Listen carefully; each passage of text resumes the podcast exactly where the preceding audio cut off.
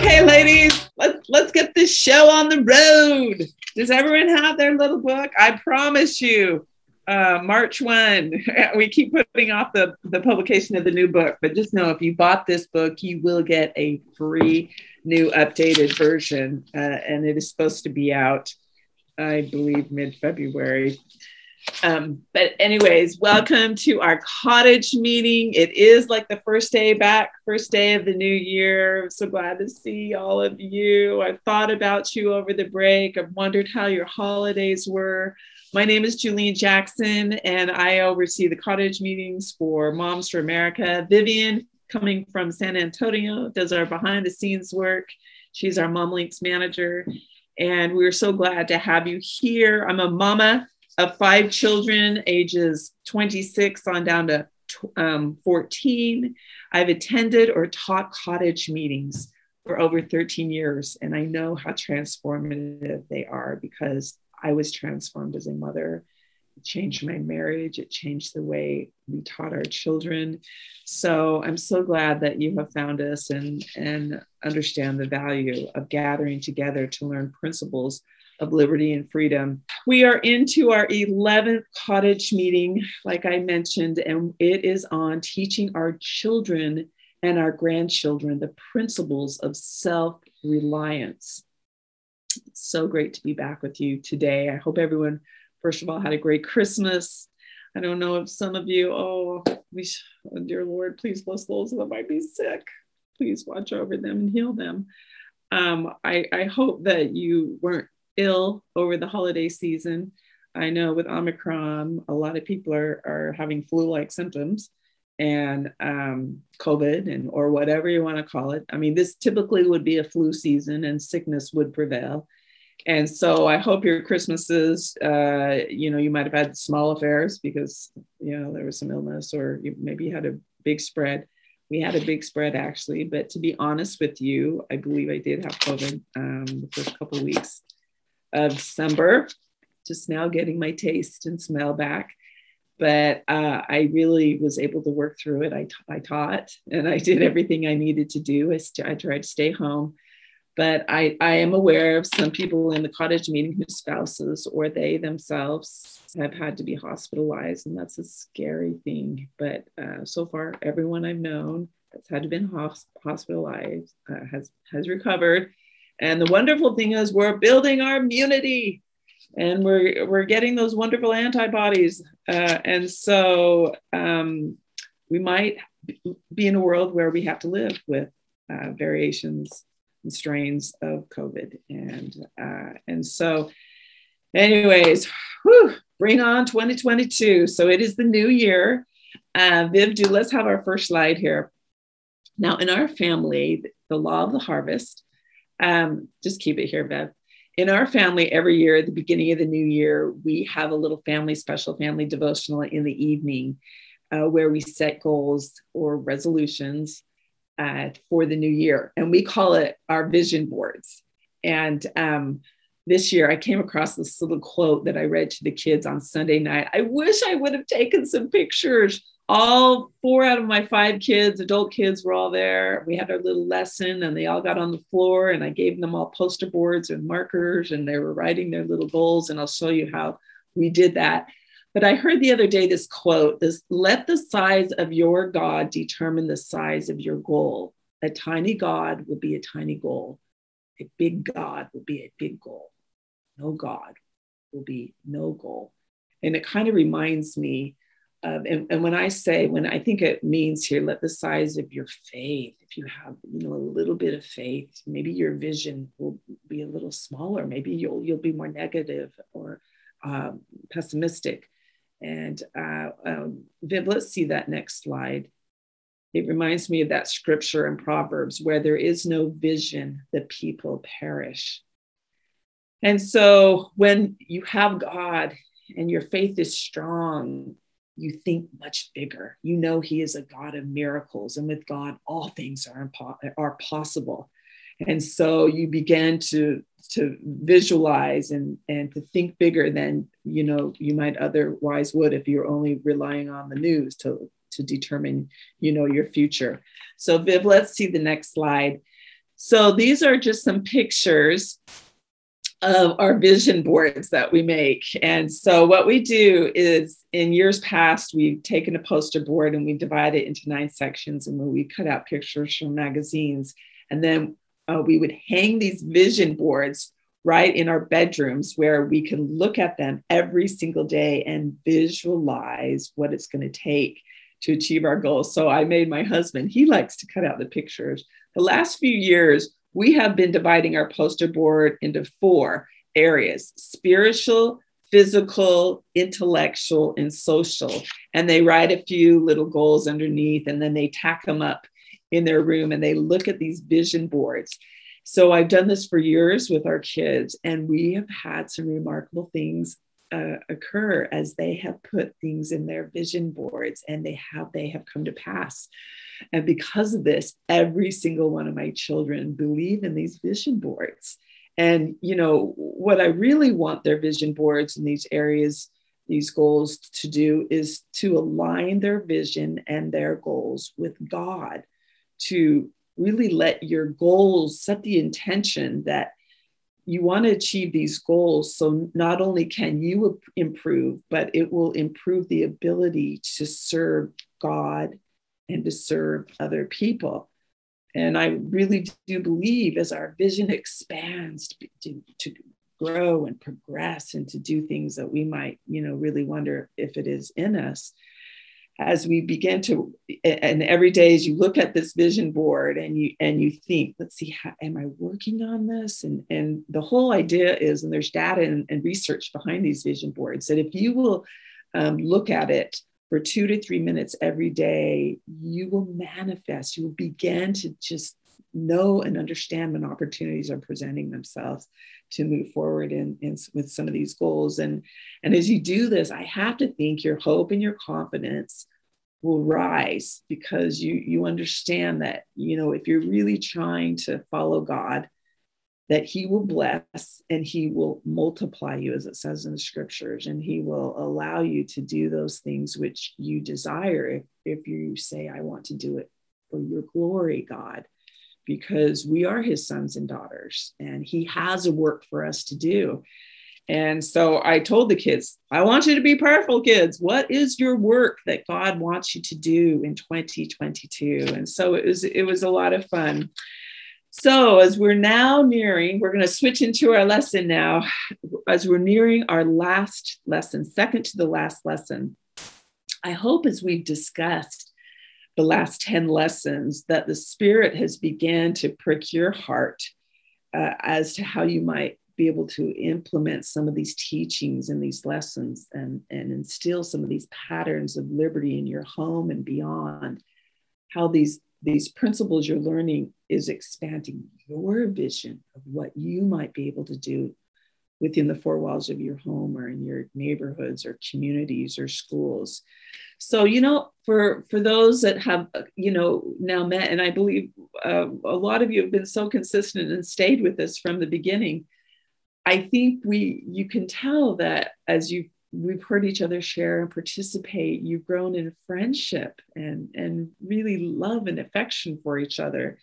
Imagine if you would have a cottage meeting in your home. If this was your 11th meeting, 11 months of meeting with the same women, they would be your sisters. And I really feel like you are my sisters, even though you're spread across the country. The power of mothers and grandmothers, the sisterhood that we feel in an online setting.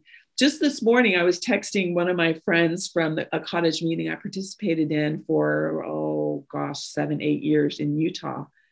And uh, and I just went with those Sisters of Liberty. That's the name that they call themselves. Uh, that's a cottage meeting in Utah. I just went with a group of them to Egypt. I mean, I have remained dear friends with the women in the cottage meetings in Oregon that I attended in Utah. And so, you know, uh, there's a bond and a sisterhood that you share as well uh, in these cottage meetings. So it's the beginning of the new year. So we're uh, studying the Bible from the beginning in our little family devotional, and we're talking about Adam and Eve and the creation. So we have three kids at home right now because normally we just have two a senior in high school and an eighth grader. but our 21 year old daughter who is here from college has uh, her college starts next week for her so she's been here a whole month and she's been able to get in on the family devotionals again and uh, we talked about adam and eve last night and how we are daughters of eve. And women i just want to remind you we are daughters of eve the mother of all living she's called in the in the scriptures. And those creative powers that she has are within us. And I hope as you're calling upon God in your prayers to, to seek for ways that you can shore up and protect and teach your loved ones. And, and as you do so, I hope you're feeling the heavens are endowing you with new ideas and inspiration to lead out in your home and your neighborhoods. And this is a part, women, of your divine creative powers to know how to teach and to organize and to plan and to improve and to strengthen and to beautify. These creative powers are within us because we are the daughters of Eve. You know, I've heard it been said that, look, these are critical times, and we all kind of know that, that the preservation of our posterity moving forward really depends upon what we're willing to do right now someone said to me, This is not a drill, Jolene. We need parents and grandparents of courage who are willing to learn and to teach and stand up and to push back. And this is who you are. You show up each week. You are these parents of courage because we know that the enemies of American freedom are upon us, and, and more importantly, more urgently upon our children and our grandchildren. And we're seeing young people today, their fear levels are ratcheting up, or they're having more anxiety and, and mental, you know, instability and addictions. And I just read in the post yesterday that 2021 marks record year for school closings because of violence. There was there was 3,400 students were exposed to gun violence. I think it was 42 incidences of students showing up at school shooting their peers. Our children are really suffering right now. And one of the tools to reclaim our families and our children and our homes and our schools and nation will be education the inspired principles of faith and virtue and freedom and liberty and the Constitution. Remember, that was our last lesson two and a half weeks ago. The Constitution, teaching our children the Constitution, learning the Constitution. These ideals and principles really will be the weapon, so to speak, that we will use to restore and reclaim our homes and our schools. So, our lesson today, number 11, the law of harvest, is especially important. The law of harvest is the idea of self reliance, okay? Reaping what we sow. What are we harvesting? The, um, this idea of self reliance can especially be a foreign concept to this rising generation of young people who have gotten used to feeling like they're entitled that you know the government should take care of me or they should intervene or they should solve our problems. There are our children we are teaching them and this has happened for generations and we'll explain how this has come to pass to be passive learners to just believe and accept and do what you're told sit there and we will teach you for six hours my kids call those people sheeple sheeple they're like little sheep they're people. they just do. We, you know, if it says, if someone on TV says that this is the truth, then they believe it as the truth. Viv, let's see um, the next slide. And I believe it's, uh, I want you to go, not this slide, but the next slide. Let's let's move it to one more, and then I'm going to have you go back to Timothy in a minute. Thanks.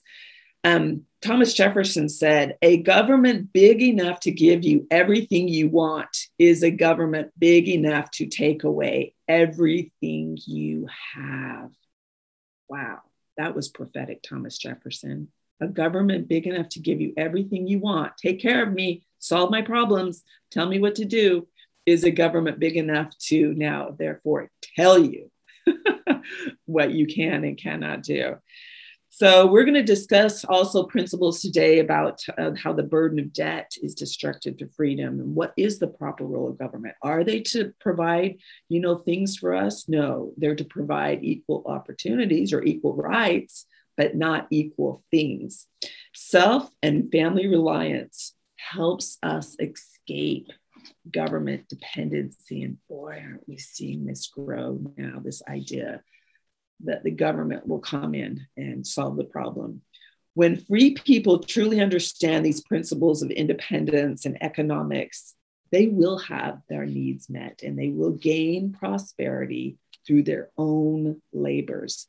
So, Viv, let's see that uh, slide that we skipped over of that scripture from First Timothy in the New Testament that says, "But if any if any provide not for his own, and especially for those of his own house, he hath denied the faith and is worse than an infidel. Now, I had to look up infidel because I'm like, what's infidel again? It's someone who doesn't believe, doesn't believe in Christianity, doesn't believe in religion. It's a, it's a disbeliever. So this is a pretty scathing um, warning that if you do not take care of your own, you are worse and deny the faith, you are worse than an infidel. All right. So, once again, if you're used to looking to government to solve your problem and not looking to God to be your deliverer, that is deeply offensive to God. You know, instead of you know asking Him to help you to know how you're going to provide for your children or to help a wayward child or uh, you go to a government program or you know what someone on tv tells you that is very offensive. You are worse than an infidel. Okay so truly as we go through our, our lesson today hopefully you'll realize the most effective department of health and education and welfare for this nation begins in the home so I, I would I wish I could show you this little video that is getting ready to be filmed by our president Kimberly Fletcher in Chicago. It's entitled uh, "When the Cold Wind Blows," and it's uh, it's a really story, interesting little story. You know how sometimes we show little videos in our cottage meetings, and these are videos that you could also show in cottage meetings in your home. But Kimberly Fletcher tells the story about uh, two years ago when COVID hit, she ran to the grocery store to get some common household things, and everything in the grocery store was completely wiped out. And maybe you, you had that experience as well. And she said it reminded her of a story that she had read a few years uh, earlier about a rancher who was looking for a ranch hand to help around the ranch. But unfortunately, it was a really busy uh, time of the year for farmers and ranchers. And so there just weren't a lot of ranch hands available. So he was interviewing a ranch hand and he asked him, you know, if he had experience in ranching. And um, this man that he was interviewing said, Oh, yeah, I, I can sleep when the cold wind blows. I, I can sleep when the cold wind blows. And the rancher who was interviewing him said, Huh? Yeah, I, I mean, I want someone who can work really hard, not think about sleeping when, you know, the storm rolls in. So he, he didn't hire him. But then he got so desperate because he couldn't find anyone. He brought this man on. And guess what? This man turned out to be an outstanding worker. And one day a storm did arise up. And, uh, you know, the rancher who owned the ranch woke up. He, and, and he ran out to get the ranch hand to help him. And he could not wake this ranch hand up. And so he was like disgusted. So he hurried and ran out to the fields to go get the horse to bring him into the barns and latch up the barns and tack down the hay.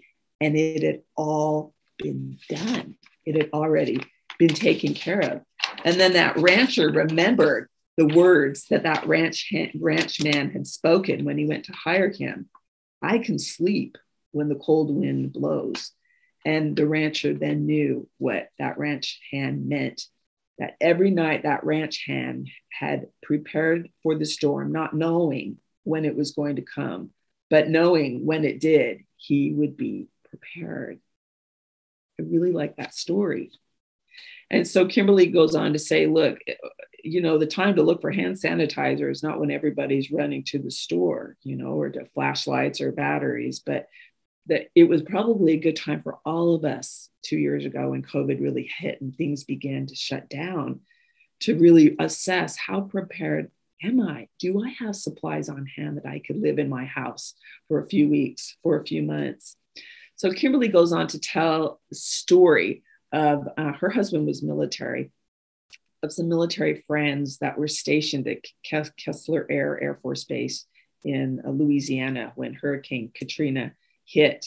And um, when it hit, all these military families showed up at the Air Force Base with really nothing but the clothes on their backs. They didn't even bring water or food bottles. I mean, mamas, she said, just brought a couple or, you know, uh, bottles and, and diapers to last the day. And they thought that the government was going to provide for them. And how shocked they were when they realized that the only place they had was a small little room with a few bunk beds and a few blankets. And um, this friend who relayed this story to Kimberly said that, you know, we can't count on the government to take care of us. It's really not the job of the government. And if you look at FEMA, uh, or prepare.gov online, you'll see a list of things they tell us that we need to do to be prepared, that we need to, you know, prepare to take care of ourselves. And certainly, I think COVID has got us thinking about how can I better prepare myself.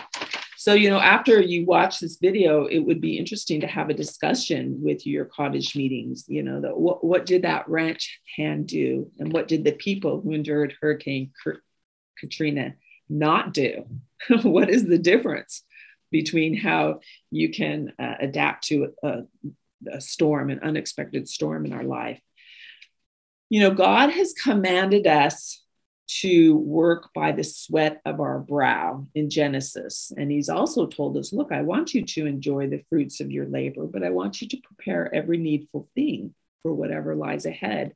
Let's see what God does say in the scriptures about self reliance. Viv, can we see that next slide? In Jeremiah uh, 29 5, the Lord tells us that we should build our houses and plant our gardens and eat the fruit thereof. Okay, connotating, I want you to work, I want you to take care of yourself. In the New Testament, in Hebrews 11 7, we're reminded that it was by faith that Noah built the ark when there was not a rain cloud in sight or when Abraham left his homeland, journeying into the, the new the promised land, obeying, not really knowing where he should go.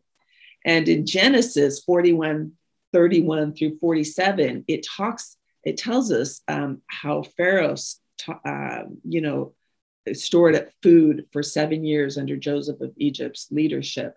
Viv, let's see the next slide. I actually want to quote a scripture uh, from Genesis in 41, the next slide. So, um, anyways, it's in the manual. It says in Genesis 41 36, and that food shall be for store to the land against the seven years of famine, which shall be in the land of Egypt, that the land perish not through the famine.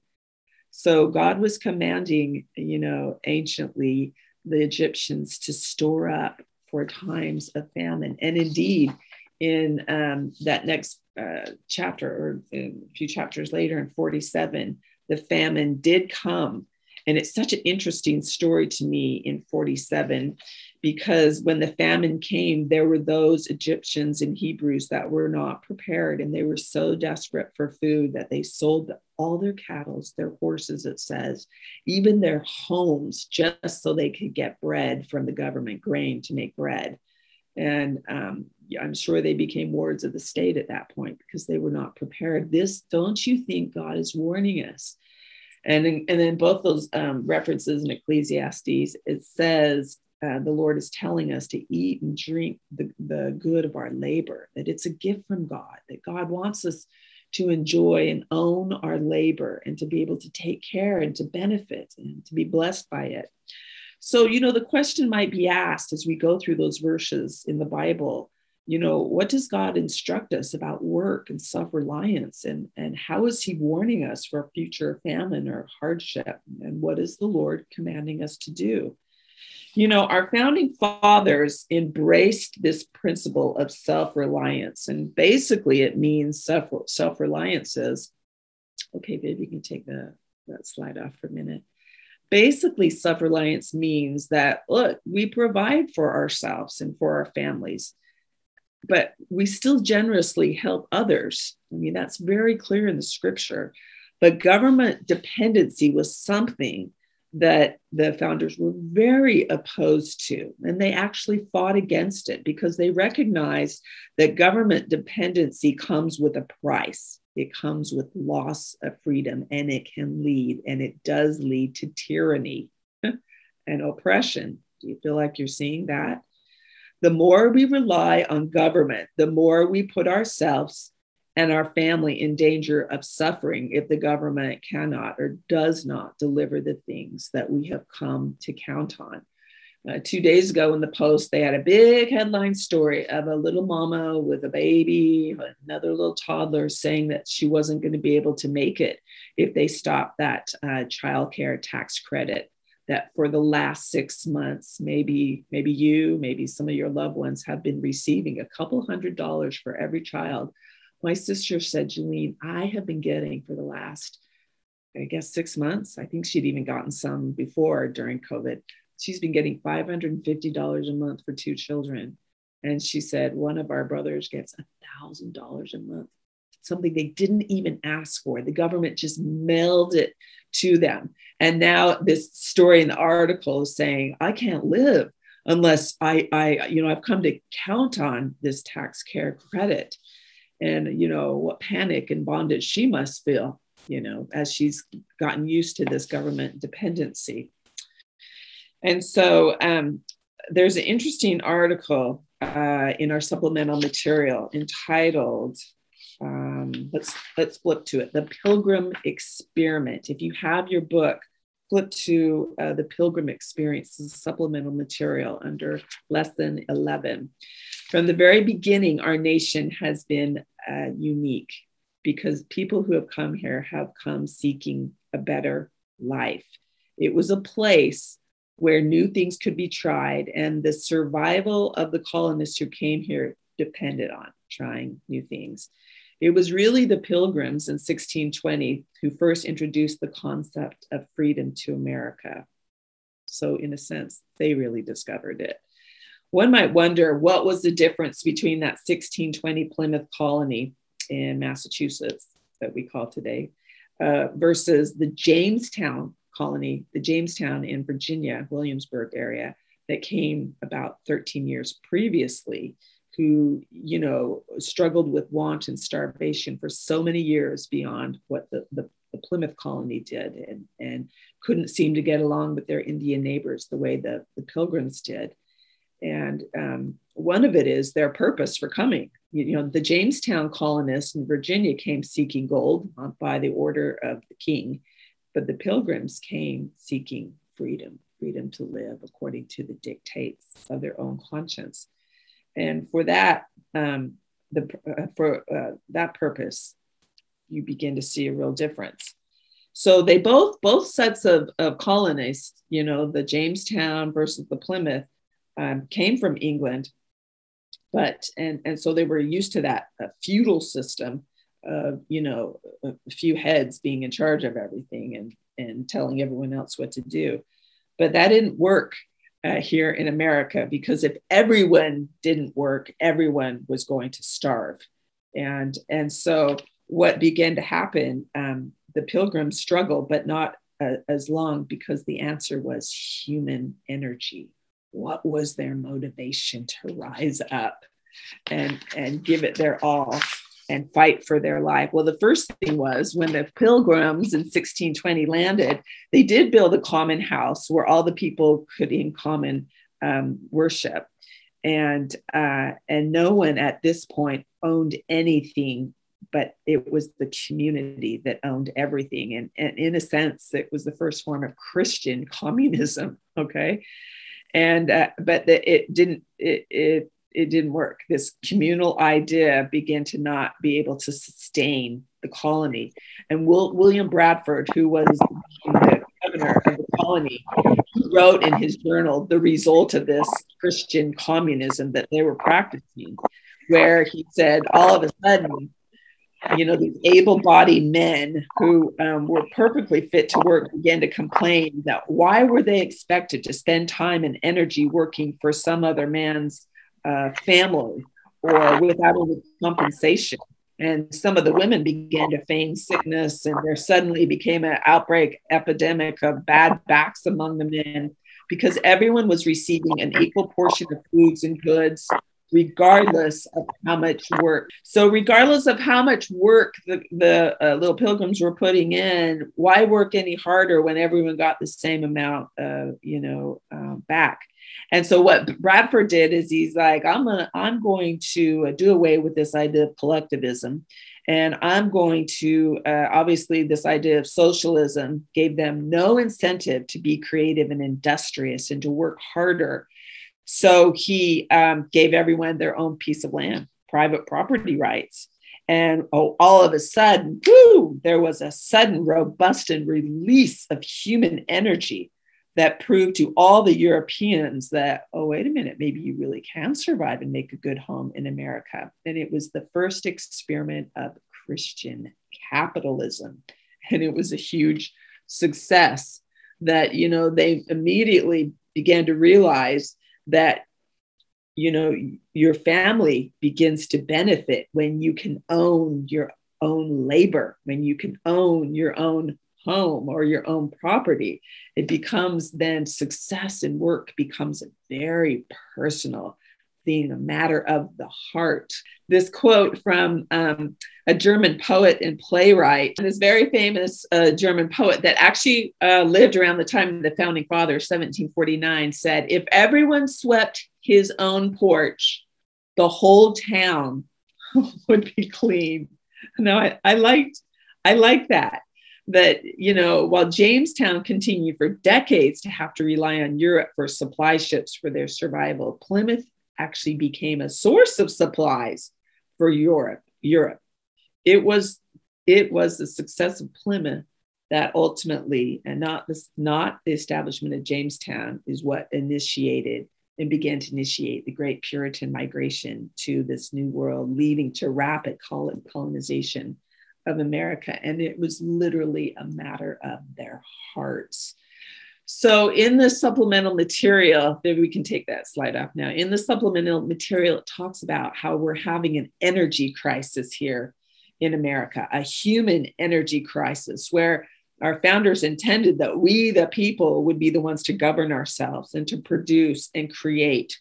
But today we are having a serious lack of production and creation and governing on our part. And it's because we've lost our incentive it's no longer personal. Our human energy is the energy output from the heart, and too many hearts have become cold because we've gotten used to someone else telling us what to do, someone else figuring it out. We see that uh, when COVID hit, people were making more on unemployment than they were on the job. So, you know, um, businesses had a hard time, you know, staffing their positions because everyone was soaking in the unemployment benefits.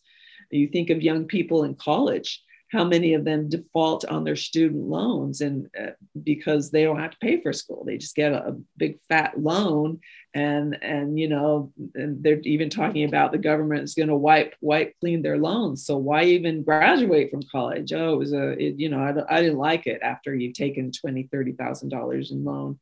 Um, it's interesting at church i had a conversation uh, last sunday with a woman who is soon to retire she was an attorney and she just went uh, back um, to be a para educator for this last year before she retires. And she said, Julene, and she's a liberal woman. Uh, all my friends in DC, a lot of them are. And she said, um, and I love her, I love her, I do. But she said, kids in the school systems, and she had a hard time actually getting the word out. But basically she said that children are having an inferior ed- inferior education experience because the teachers don't want to come back to school. And so you know we ha- we're having to scramble and get subs but you know subs aren't coming in because they're getting sick. And she said oftentimes each you know it's it's been very common this year that she'll be given two minute notice that she has to teach uh, a certain grade that day and she said, just imagine what quality. and I said, subpar. And she nodded her head. Education that these kids are getting because people are able to get paid whether they show up to work or not. And so, you know, as previously stated, there is a correlation between human energy and the heart. Now, when your heart is full of truth and virtue and the beauty kind of outpouring from the energy, you know, of your talents and the choices that you make, it's a reflection of where your heart is. When you're inspired by art and music and the recognition of truth, you have a greater desire to want to be better, to work harder, and it kind of reminds me of our vision boards. You know, we're envisioning improvement, we're envisioning progress in our life, we're envisioning doing bigger things than we've ever done before. Uh, on the other hand, uh, when you see a decrease um, in human energy, the opposite of an increase is a decrease. And what, what happens there is is you begin to deter and depress and discourage people. And when things um, when things are present, the energy output of the heart decreases, and we see a rise in depression and anger and selfishness and greed and apathy and shame and so many adjectives that I feel like we're seeing in society today when people, this is fascinating, listen to this. When people are governed by fear, fear, they are reacted to their external environment. They become more irritable, explosive, oversensitive, and we see an increase in addictions, obsessions, and greed. Woo!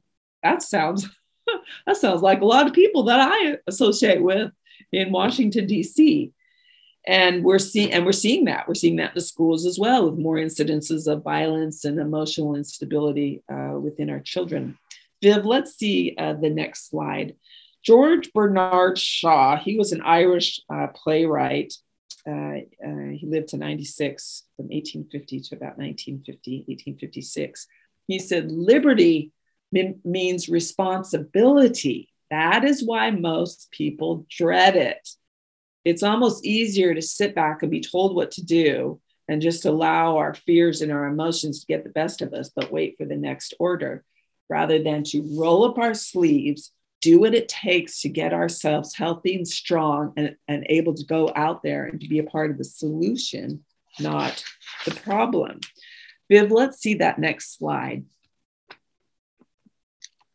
So I really like this uh, quote here in the supplemental material. Now, David Starr Jordan was the president of, he was the founder of Stanford, that very prestigious uh, Ivy League school, Stanford University in California.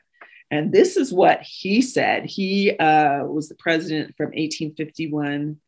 Uh, actually, he lived from 1851 to 1931, but was the founding um, founder of Stanford University.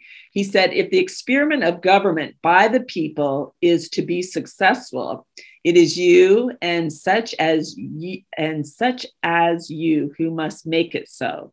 The future of the republic must lie in the hands of the men and the women of culture and intelligence, of self control and of self resource, capable of taking care of themselves and of helping others if it falls not into such hands, the republic will have no future. The problem of life is not to make life easier, but to make men stronger so that no problem shall be beyond their solution. The remedy for oppression is to bring in better men who cannot be oppressed. Wow, those are like fighting words. I love this. The remedy are we feeling oppressed right now in this country by mandates and what is coming out of Washington D.C. or even, you know, governors of certain states? The uh, solution is to bring in better men who cannot be oppressed. And I think those are men and women that understand the principles of liberty and freedom and can speak with authority and strength. And so, um, so let's go and let's talk about some of these principles in the promises of the Constitution and our 5,000 year leap. So uh, let's see the next slide. In the promises of the Constitution, that has these great vignettes on, on uh, subjects that you can just teach one page a day to your children. In section 12.3 and 12.13, it talks about how godless philosophies have, have created dependence in America And if you go through the Healing of America seminars, you will learn about um, educators, uh, the Horace Mann and John Dewey. And they were some of the fathers of modern day education, and they were atheists. And they advocated that we needed to replace traditional or religious or biblical instruction, that the standard uh, uh, should be the beliefs of men and not the word of God. And under their leadership, uh, Bible reading and prayer was taken out of the schools in the 1900s. Uh, John Dewey, one of uh, these um, education reformers, actually said, There is no God and there is no soul. Truth is dead and it's buried. There is no room in education for moral absolutes. And they introduce this whole idea of situational ethics. Depending on the situation, will depend on how to handle uh, the, you know, and there is no right or wrong. And that certainly has been removed from education in our uh, universities and in our public school systems.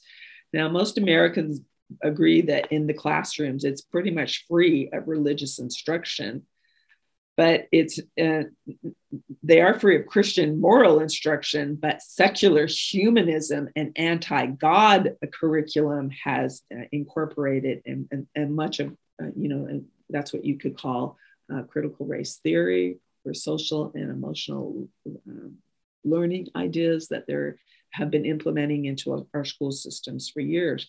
Parents up until this point have been marginally involved in the decisions about their children's education, but we're starting to see, and especially during COVID, uh, parents are rising up and realizing their education of their children is subpar. And unless they supplement that child in the home, and you can do that in a family devotional morning or night, or pull them out and ha- homeschool them or put them in pods or co ops or that kind of thing.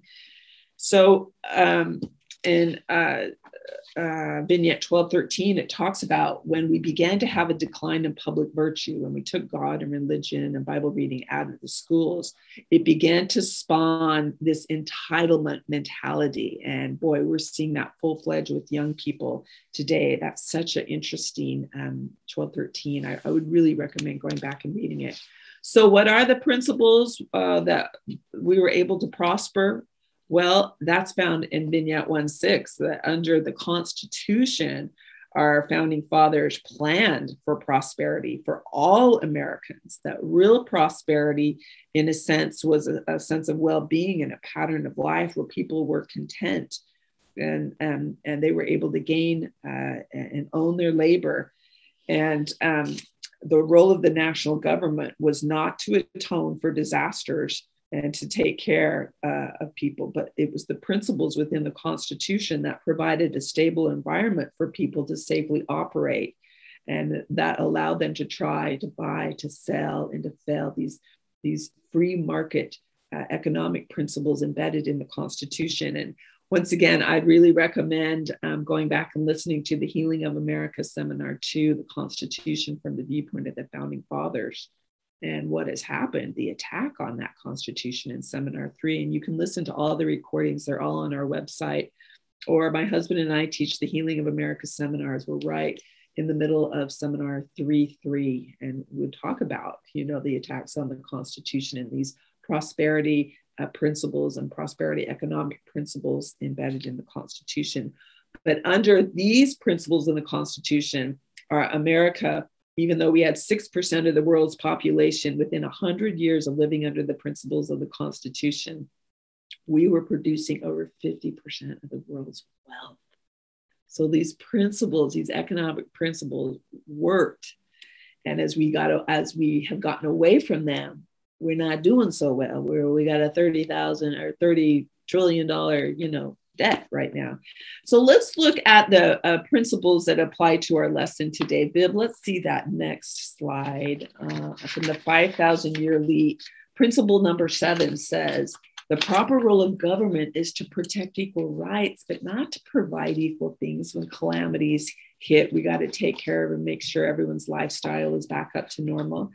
This is a fascinating chapter to read, principle number seven here's my little 5,000 year leap. I really recommend reading principle number seven. Benjamin Franklin actually wrote his views uh, on taking care of, you know, uh, the poor And he called it his views on counterproductive compassion, is what he called it counterproductive compassion. Now, our founders knew that, you know, we had an obligation under God to help our brothers and to help those that, you know, needed it and that were underprivileged. But he's Benjamin Franklin, and actually a lot of these ideas have been pulled from the writings of the founders. He said it was counterproductive. It wasn't compassion. He has four points here, Benjamin Franklin when you give uh, compassion, which gives a drunk the means to increase his drunkenness, is counterproductive. Number two, compassion, which breeds debilitating dependency and weakness, is counterproductive. Number three, compassion, which blunts the desire or, necessity to work for a living, is counterproductive. This is Benjamin Franklin saying this. And number four, compassion, which smothers the instincts to strive and to excel, is counterproductive. Benjamin Franklin goes on to say, look, you know, it goes against the order of God, he calls it, to support laziness or folly. God intended for there to be consequences of idleness or excessive extravagance. So he goes on to talk about this calculated compassion. And, um, and these are highlights from the writings of the, uh, the founding fathers that calculated compassion is helping, not helping the needy completely, but helping them to help themselves. Number two, so this is all in the 5,000 year leap, principle number seven. I really recommend reading it. That calculated compassion is giving the poor the satisfaction of earned achievement and allowing them, number three, to climb the appreciation ladder from tents to cabins, from cabins to cottages, to cottages to comfortable homes. And that when, um, when emergency help is provided, it shouldn't be prolonged to the point where it becomes habitual. And lastly, there was this scale of fixed responsibility that they felt that first and foremost, the level of responsibility should first occur at with the individual. And secondly, if a, that individual needs help, then you go to the family. And then, the, uh, then you go to the church, then you go to the community, and finally the county uh, or, or, the state. And so um, I thought that was so interesting that they understood that you know, compassion, there is a counterfeit to God's compassion, and it is, uh, they called it counterproductive compassion versus a calculated, really a true, sincere compassion. So, Viv, let's see that next principle, uh, number 27. Uh, and these were these are principles that our founders used to establish this country that really changed the world. Principle 27 says the burden of debt is destructive to human freedom, as is subjugation by conquest.